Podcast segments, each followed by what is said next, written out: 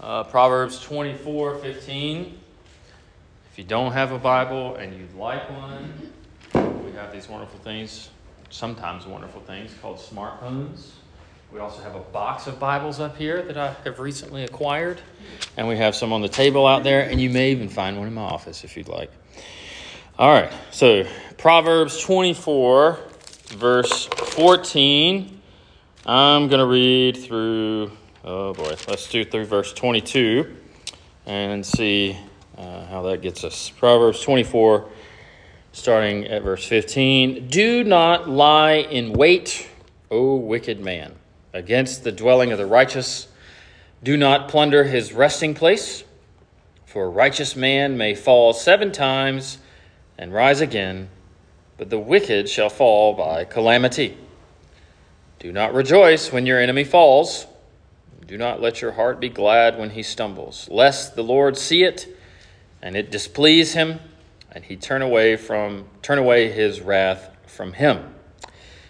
Do not fret because of evildoers, nor be envious of the wicked, for there will be no prospect for the evil man.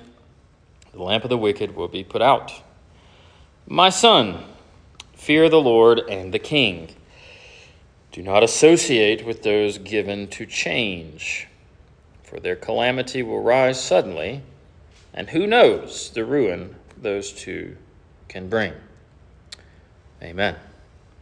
So, as our fashion is, uh, we'll kind of go verse by verse, or as has been the case with these past few verses in uh, chapter 24, they seem to be basically in couplets. So, we'll start with verses 15 and 16, where you have, I'll read it again Do not lie in wait, O wicked man, against the dwelling of the righteous. Do not plunder his resting place, for a righteous man may fall seven times and rise again but the wicked shall fall by calamity. Something might jump out to you as we read these proverbs, those two in particular. It is addressed to the wicked man. Most proverbs are addressed, addressed to the young man who is pursuing righteousness, or addressed to the young man who is walking in the ways of the Lord and how he ought to continue walking in those ways. But this proverb is addressed to the wicked, a warning to the wicked. It is concerning the dwelling of the righteous, right? So the first half of verse 15, against the dwelling of the righteous, don't lie in wait there, O wicked man. Don't don't uh, try to sneak up on him. Don't hide and wait on the righteous man around his dwelling and don't try to plunder his resting place. Because the Lord gives a reason by his Spirit. It's because the righteous is bound to be not just uh, risen again, but we could say resurrected. Right? Because the righteous one, the righteous man, is bound to be resurrected. Because the righteous one, the Lord Jesus Christ, was resurrected, right? So you could attach this promise to the last day, right, where we'll be raised again uh, from the dead when Christ comes uh, at that uh, final judgment of which we heard in the catechism questions and answers. But the righteous man, it's as if a promise is given to him that he may, even if he falls seven times, he will rise again. Those who love the Lord Jesus Christ, we might say based on this verse, cannot ultimately be defeated, is the implication. Those who are in Christ cannot lose. Even if they die, they rise again. Even if they are plundered by the wicked, they will rise again. And the wicked ought to be discouraged because of this. But think about it for just a moment. Most wicked people don't read the Bible. Most wicked people don't listen to the Bible if they come to church. So, what is the purpose of phrasing it this way? It's because, or it's phrased this way to be an encouragement to the righteous. So, it would be an encouragement to the righteous as much, if not more, than it is to be a warning to the wicked. There are words to uh, about the wicked's fall, right? The wicked shall fall, but the righteous shall rise, all those things. But as is the case throughout the Proverbs and the logic of Holy Scripture, we see a common thing presented here that the wicked will be undone and fall into their own snares, right? This is part of the foolishness of uh, wickedness and, and whatnot that's presented even in the first chapter of Proverbs. Maybe you, uh, these are some of the more well known Proverbs. Chapter 1, verse 10 My son, if sinners entice you, do not consent. If they say, Come with us, let us lie in wait to shed blood, etc., etc. Um, the reason is surely in vain their net is spread. They, they lie in wait, verse 18, for their own blood they will be overturned, is the promise. That the wicked, no matter what they plan against the righteous, they will not ultimately succeed. Even if it is a temporary success, it will not ultimately be successful because of the righteous man's righteousness, but because ultimately of the righteous man's union with the righteous one, the Lord Jesus. Now, some people might ask the question why does he say seven and not a hundred or a thousand. The use of the number seven is not meant to say the righteous cannot rise an eighth time. Right? It is the case that the righteous rising up again will perfectly correspond to the number of times that they are assaulted, to the number of times that they are spoiled, because we know seven represents perfection and completion and all those things. That's why this is chosen. It's pretty obvious. If you've read the Bible for any number of t- or any extended amount of time, you understand that uh, quite frequently numbers uh, carry more meaning than simply 1, 2, 3, 4, 5, 6, 7. There's pointing to something else. This appears to be intimately tied to the home of the righteous as well, the dwelling place of the righteous, his, his resting place. That is the target of the wicked. And if anybody has lived on the earth for any amount of time, they would say amen to that. The home is normally uh, the first target and often the most frequently assaulted target. Um, one commentator says about this about the fact that it is an appeal to the wicked, right? To look at the Lord's mercy that he would even appeal to the wicked. He says, This appeal is to the only thing that a wicked man consults his own interests. At a more modest level, it is a salutary reminder that an unscrupulous victory is never permanent. Because when you fight the righteous, you are fighting against God. Right? He says the appeal is to the only thing that the wicked man cares about his own interests, his own comfort, his own delight, whatever the case may be, sensual pleasure, right? Don't plunder his resting place. Don't lie in wait against the dwelling of the righteous, because you, if you stand in that place, you being the wicked, shall fall by calamity. And Christians, uh, you ought to use this passage as a consolation. It's a promise, it's a comfort, it's an assurance.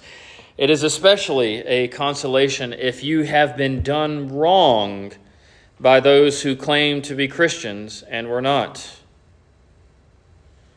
or simply by those who were not Christians from the get go. We very often enter into those kind of exchanges with people, don't we?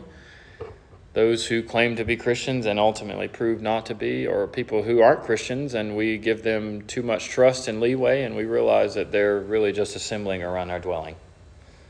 They're really just lying in wait around our home, seeking to plunder our resting place, seeking to take what we have or take advantage of us. The Lord gives great hope to you when you've been taken advantage of, even when you've been taken advantage of by the unbelieving you are assured that you will recover and rise up again to faithful service in the Lord's name. Uh, if you were to flip over in your Bible uh, to Esther chapter 7, I want to read to you uh, an example of this. Esther chapter 7. Maybe you're not uh, fresh on the story of Esther, but uh, remember that she and Mordecai are two of the main characters. Mordecai is her uh, uncle.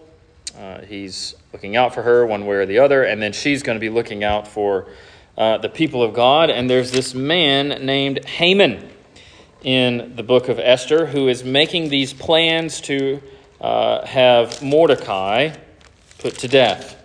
And then in chapter 7, uh, you have Queen Esther. Um, on the second day of the banquet, the king speaks to her and asks what she's going to say. And then she gives her petition, starting at verse 3 If I have found favor in your sight, O king, and if it pleases you, let my life be given me at my petition and my people at my request. For we have been sold, my people and I, to be destroyed, to be killed, to be annihilated. Had we been sold as male and female slaves, I would have held my tongue although the enemy could never compensate for the king's loss. You see what Esther is doing. She's, she's a mediator. She's basically standing in the place like Moses stood, where he mediated, he didn't mediate to, uh, excuse me, when he mediated to Pharaoh, right? When he was pleading on behalf of God's people. Esther is doing the same thing. And remember, there's this guy in the background, Haman, who is a servant of the king, and he's trying to plan not just Esther's, but Mordecai's overthrow, and he prepares this gallows. Remember this. Um, starting at verse, uh, let's see here.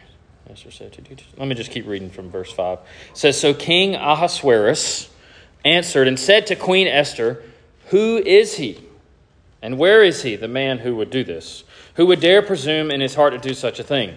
And Esther said, That adversary, an enemy, is this wicked Haman, this one who is basically standing in the place of Proverbs 24, uh, verses 15 and 16, that we just read. They are, he's setting against the dwelling of the righteous. The king arose in his wrath from the banquet of wine and went into the palace garden, but Haman stood before Queen Esther, pleading for his life for his calamity had come. For he saw that evil was determined against him by the king, not against Mordecai and Esther. When the king returned from the palace garden to the place of the banquet of wine, Haman had fallen across the couch where Esther was. And the king said, Will he also assault the queen while I am in the house? As the word left the king's mouth, they covered Haman's face. Now Harbona, one of the eunuchs, said to the king, Look, the gallows 50 cubits high, which Haman made for Mordecai. Mordecai, being the one who spoke good on the king's behalf, is standing at the house of Haman. The king said, Hang him, Haman, on it. So they hanged Haman on the gallows that he had prepared for Mordecai, and the king's wrath subsided. Mordecai or Haman had set himself against the righteous, not realizing that the righteous might fall seven times, but they rise again. And the wicked, being Haman, fell by calamity. Very uh, powerful image there. Then moving into verse 17 and 18, uh, if, you have comments, thoughts, questions, please stop me at any time. Um, moving on to verse 17 and 18. This is notice the how proper we might say the context is of this. How proper it is to place it here because in verse 15 and 16 you're given a description of your enemy, right? One of the many types of enemies we might have, the one who plans an assault on our home. The one who plans to overthrow something in our lives. But at the end of verse 16, you have him falling by calamity. So it makes perfect sense that the Lord turns and says in verse 17, Do not rejoice when your enemy falls. Do not let your heart be glad when he stumbles, lest the Lord see it and it displease him, and he turn away his wrath from him, that enemy who has just fallen by calamity. Now, um, Maybe you are thinking of things like uh, Psalm 58, verse 10. The righteous shall rejoice when he sees the vengeance. He shall wash his feet in the blood of the wicked.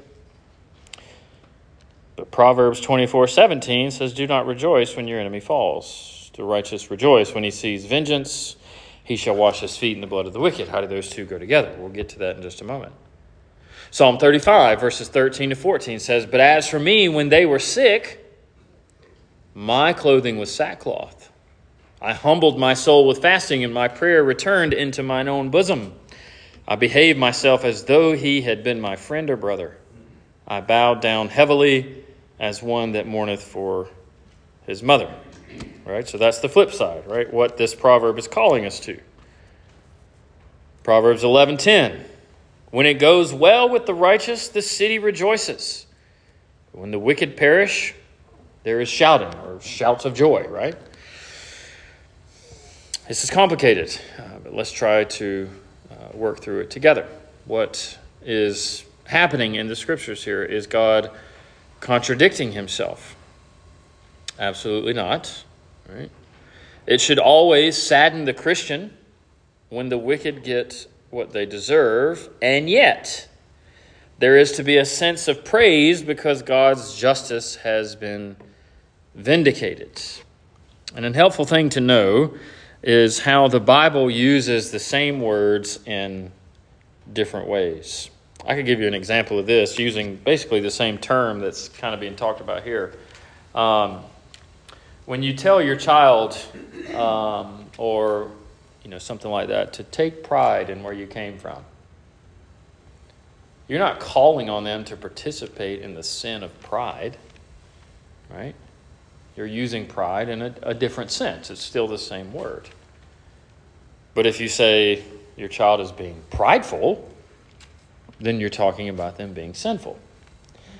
The same idea is going on here in verse 17. Do not rejoice when your enemy falls, even though there are very obvious examples in Scripture, some of which I read, when there's rejoicing when the enemy falls. It's a certain type of rejoicing, right? A certain type of gladness, a pride filled gladness. And arrogance, as it were, um, not realizing or thinking on the fact that you deserved much the same that they received, but for the grace of God, you go. Another interesting thing that this teaches um, is how this, uh, how, how the principle, part of the principle that's being addressed here is that the love of enemies is even taught in the Old Testament the love of enemies. Now, that's so important because when we read the New Testament and we hear Jesus calling us to love our enemies, Paul calls us to do the same thing in Romans, um, we think, oh, this is a new ethic. This is a new teaching from God. But we see here that the Lord is calling us to look on our enemies in a certain way. Um, and one commentator points to the fact that Exodus 23, verse 4 and 5 says, If you meet your enemy's ox or his donkey going astray, didn't know you were going to hear about donkeys tonight, did you? You shall surely bring it back to him again. If you see the donkey of him who hates you lying under a burden and would refuse to help him, you should instead help him. That's Exodus 23. That's the Mosaic code, right? The specific applications, right? If there was ever a time when God would tell us to not love our enemies, it would be in the Mosaic code, right? No, the principle's always been there. God doesn't change. He's the same yesterday, today, and forever. The difficulty is in working out how to do all these things that God calls us to. We're to work it out with humility, of course. We are to love even our enemies. One of the things that struck me as I preached through uh, the Sermon on the Mount, I, I, have a confession to make when, when uh, the, the session gently asked me to preach the Sermon on the Mount back when it happened. Uh, I don't even remember how long ago it was 18 months, two years ago almost. Uh, I was like, okay, whatever. It was one of my favorite series I've ever preached. It really was just studying and digging into the Sermon on the Mount because we, at least me, maybe it's just me, tend to take the Sermon on the Mount as very surface level, not addressing very many profound things. But what struck me as you read through, um, I think it's the fifth chapter, not the sixth one, I think it's at the end of Matthew 5, where God calls on you to do all these things to love your enemy, to go the extra mile, and to do all that stuff. The example that he uses at the end of Matthew chapter 5 is himself. He says, Do this, do this, do this, do this. And we think, Oh, that's a New Testament ethic. It's not. And he says right at the end of that, Be holy, for your heavenly Father is holy, or be perfect as your Father in heaven who is perfect. Now, who knows what it is to love enemies more than God? Nobody, right? Right? Nobody does. No one knows what it is to love enemies more than God does. So when he calls on us to do these kinds of things, we're called to imitate him. But we also know that no one hates wickedness more than God. Right? I preached on this uh, I don't think it was last, no, it wasn't this past Sunday evening. It was Sunday evening before about Psalm 7, how the Lord has wet, he, he has his bow ready to shoot at the unrepentant. Both of those things are true. And living as a Christian requires the recognition of that kind of tension as well. That we are to not rejoice when our enemy falls, not let our hearts be glad when he stumbles. And at the same time, we can take Proverbs 11:10, when it goes well with the righteous, the city rejoices, and when the wicked perishes, there is shouts of joy. And Psalm 58:10, uh, the righteous shall rejoice when he sees vengeance. He shall wash his feet in the blood of the wicked. Both of those things are true, but they can never, ever, ever be carried out with pride. Uh, Matthew Henry, uh, in working through uh, this difficult passage. I'm going to read some of what he says here. He says, The pleasure that we are tempted to take in the troubles of an enemy is forbidden us. Have you ever had an enemy that is, you know, hard times have fallen upon them? And you almost laugh, right? right? That's probably what's being addressed here. Matthew Henry says, If any have done us an ill turn, or if we bear them ill will, only because they stand in our light or in our way, when any damage comes to them if they fall, or any danger if they stumble, our corrupt hearts are too tempted, too apt to conceive a secret delight and satisfaction in it.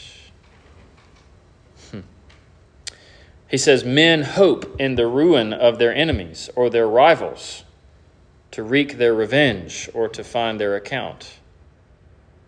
But we are called to not be so inhumane. We are forbidden from rejoicing even when our worst enemy falls, forbidden from a certain type of rejoicing. There may be a holy joy in the destruction of God's enemies as it tends to the glory of God and the welfare of the church. But in the ruin of our enemies as such, we must by no means rejoice. On the contrary, we must weep even with them when they weep. And that in sincerity, not so much as letting our hearts be secretly glad at their calamities. That's where Psalm 35, I read earlier, comes in says, As for me, when they, my enemies, were sick, my clothing was sackcloth. I humbled my soul with fasting. How often have you done that? We might, might fast for ourselves in an age of abundance like ours, but have you ever fasted for your enemy? My prayer returned, he says, to my own bosom. I behaved myself as though he had been my friend or brother, though he wasn't. I bowed down heavily as one that mourns for his mother, something that only those who have lost a mother can understand.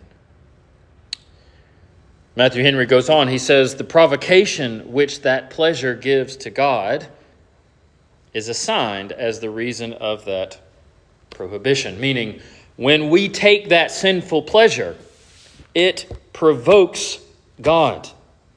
Says he will see it and it displeases him. As it will displease a prudent father to see one child triumph in the correction of another. Have you ever seen that, parents? Where one child gets disciplined and the other child goes, ha ha. Right? That's the very thing that's being forbidden here. Right? We just have neat, holy adult versions of it.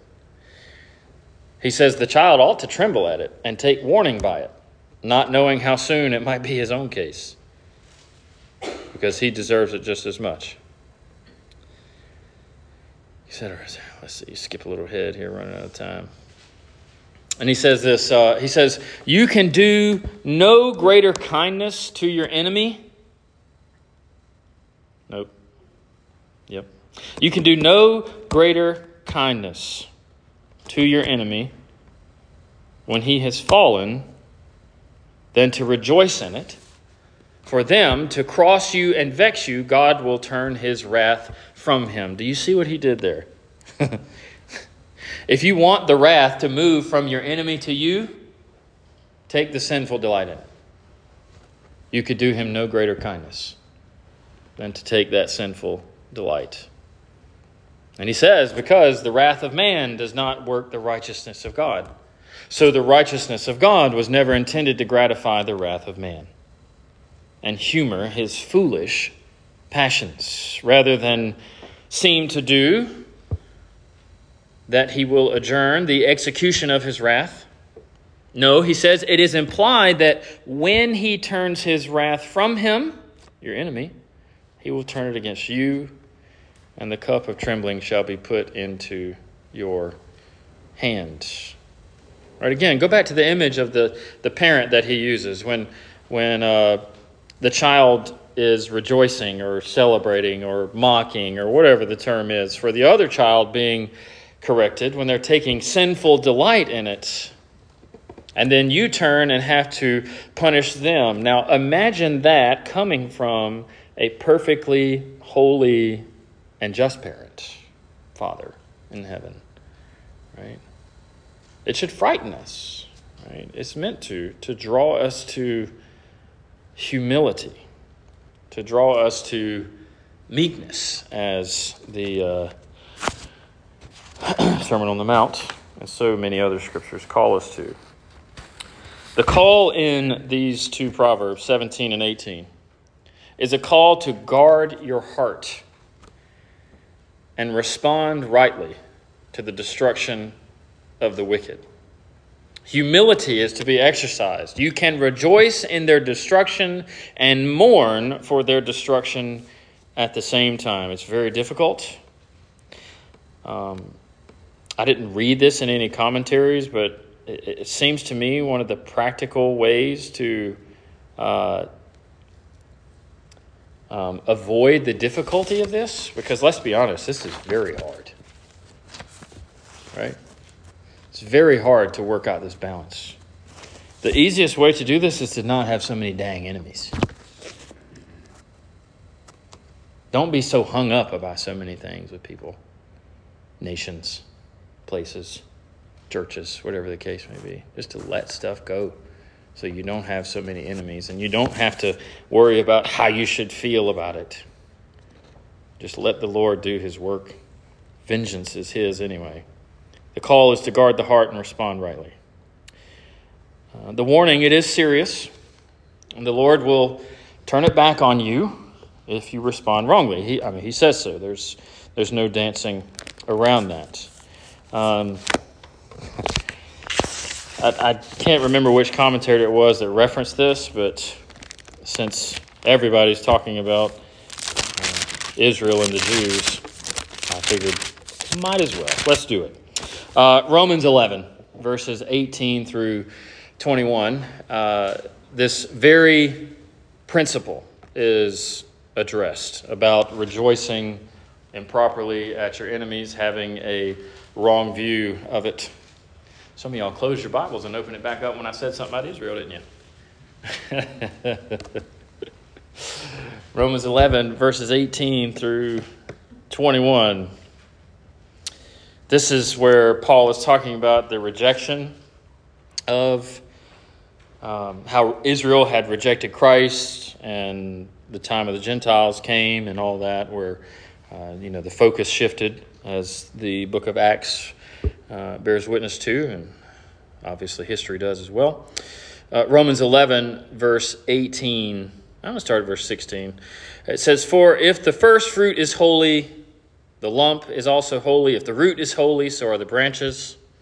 Right, he's talking about uh, Israel and the Gentiles there. Here we go. And if some of the branches were broken off, the uh, natural Hebrews, and you, being a wild olive tree, Romans are not Hebrews, so you Roman Christians, you being a wild olive tree, were grafted in among them, and with them became a partaker of the root and fatness of the olive tree. Notice there's one tree, there's not two there's one tree of salvation, not two.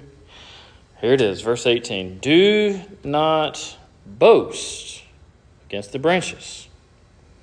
But if you do boast, remember that you do not support the root, but the root supports you. You will say then, branches were broken off that I might be grafted in. Well said. Because of unbelief they were broken off, and you stand by faith. Do not be haughty, but fear, for if God did not spare the natural branches, he may not spare you either. Therefore, consider the goodness and severity of God on those who fell, on the wicked, calamity, severity. But toward you, goodness, if you continue in his goodness. Otherwise, you also will be cut off. To use the language of Proverbs 24, Do not lie in wait, O wicked man, against the dwelling of the righteous. Do not plunder his resting place, for a righteous man may fall seven times and rise again, but the wicked shall fall by calamity. Know that's going to happen to you. And when the wicked fall. Right? Again, the book of Acts, right? the Jews were leading the persecution against the Christians, weren't they? Very obvious reading in uh, the book of Acts. They fell by calamity. However, as Paul would say, do not rejoice, do not boast when they fall or that they have fallen. Do not let your heart be prideful that they have stumbled, lest the Lord see it and it displease him and he turn away his wrath from him. Actually, multiple commentators that I was looking at mention that very passage, uh, written long before this week, but here we are studying it and considering it together. All right. Um, so, again, a primary example of this played out in Scripture, these verses would be the relationship between the Old Covenant people who rejected Christ and the New Covenant people who were grafted in by faith. Do not rejoice, do not take pride in their fall, lest the Lord see that pride and it displease him and he turn his wrath from them to you. Okay, that is basically what I have. Uh, any thoughts, comments, questions? It's harder to do when the Bible says love your enemy. Mm-hmm. You know, that makes you think. And also, we were once wicked. You know, we stumbled, but we were lifted up Mhm. by the Holy Spirit. So you look at these people that are totally, totally wicked and stumble and do awful things. The Lord hadn't called them yet. Mm, maybe he will. Next week, they're saved and you go, oh, I sure did treat you mighty bad. Right. But we don't know the situation, so we just need to just think about it. Yeah, I mean that, that same Paul that wrote Romans, he underwent very, something very similar, right? When he was called uh, to the Lord, they were very hesitant to receive him at first because of how he had treated Christians. Like they they almost doubted that the mercy of God could do that. Yeah, good point. Well, I never trusted, you know. We, we get that That's true. That's right. Yeah. Anything else? Going once. Going twice. Okay, let's pray.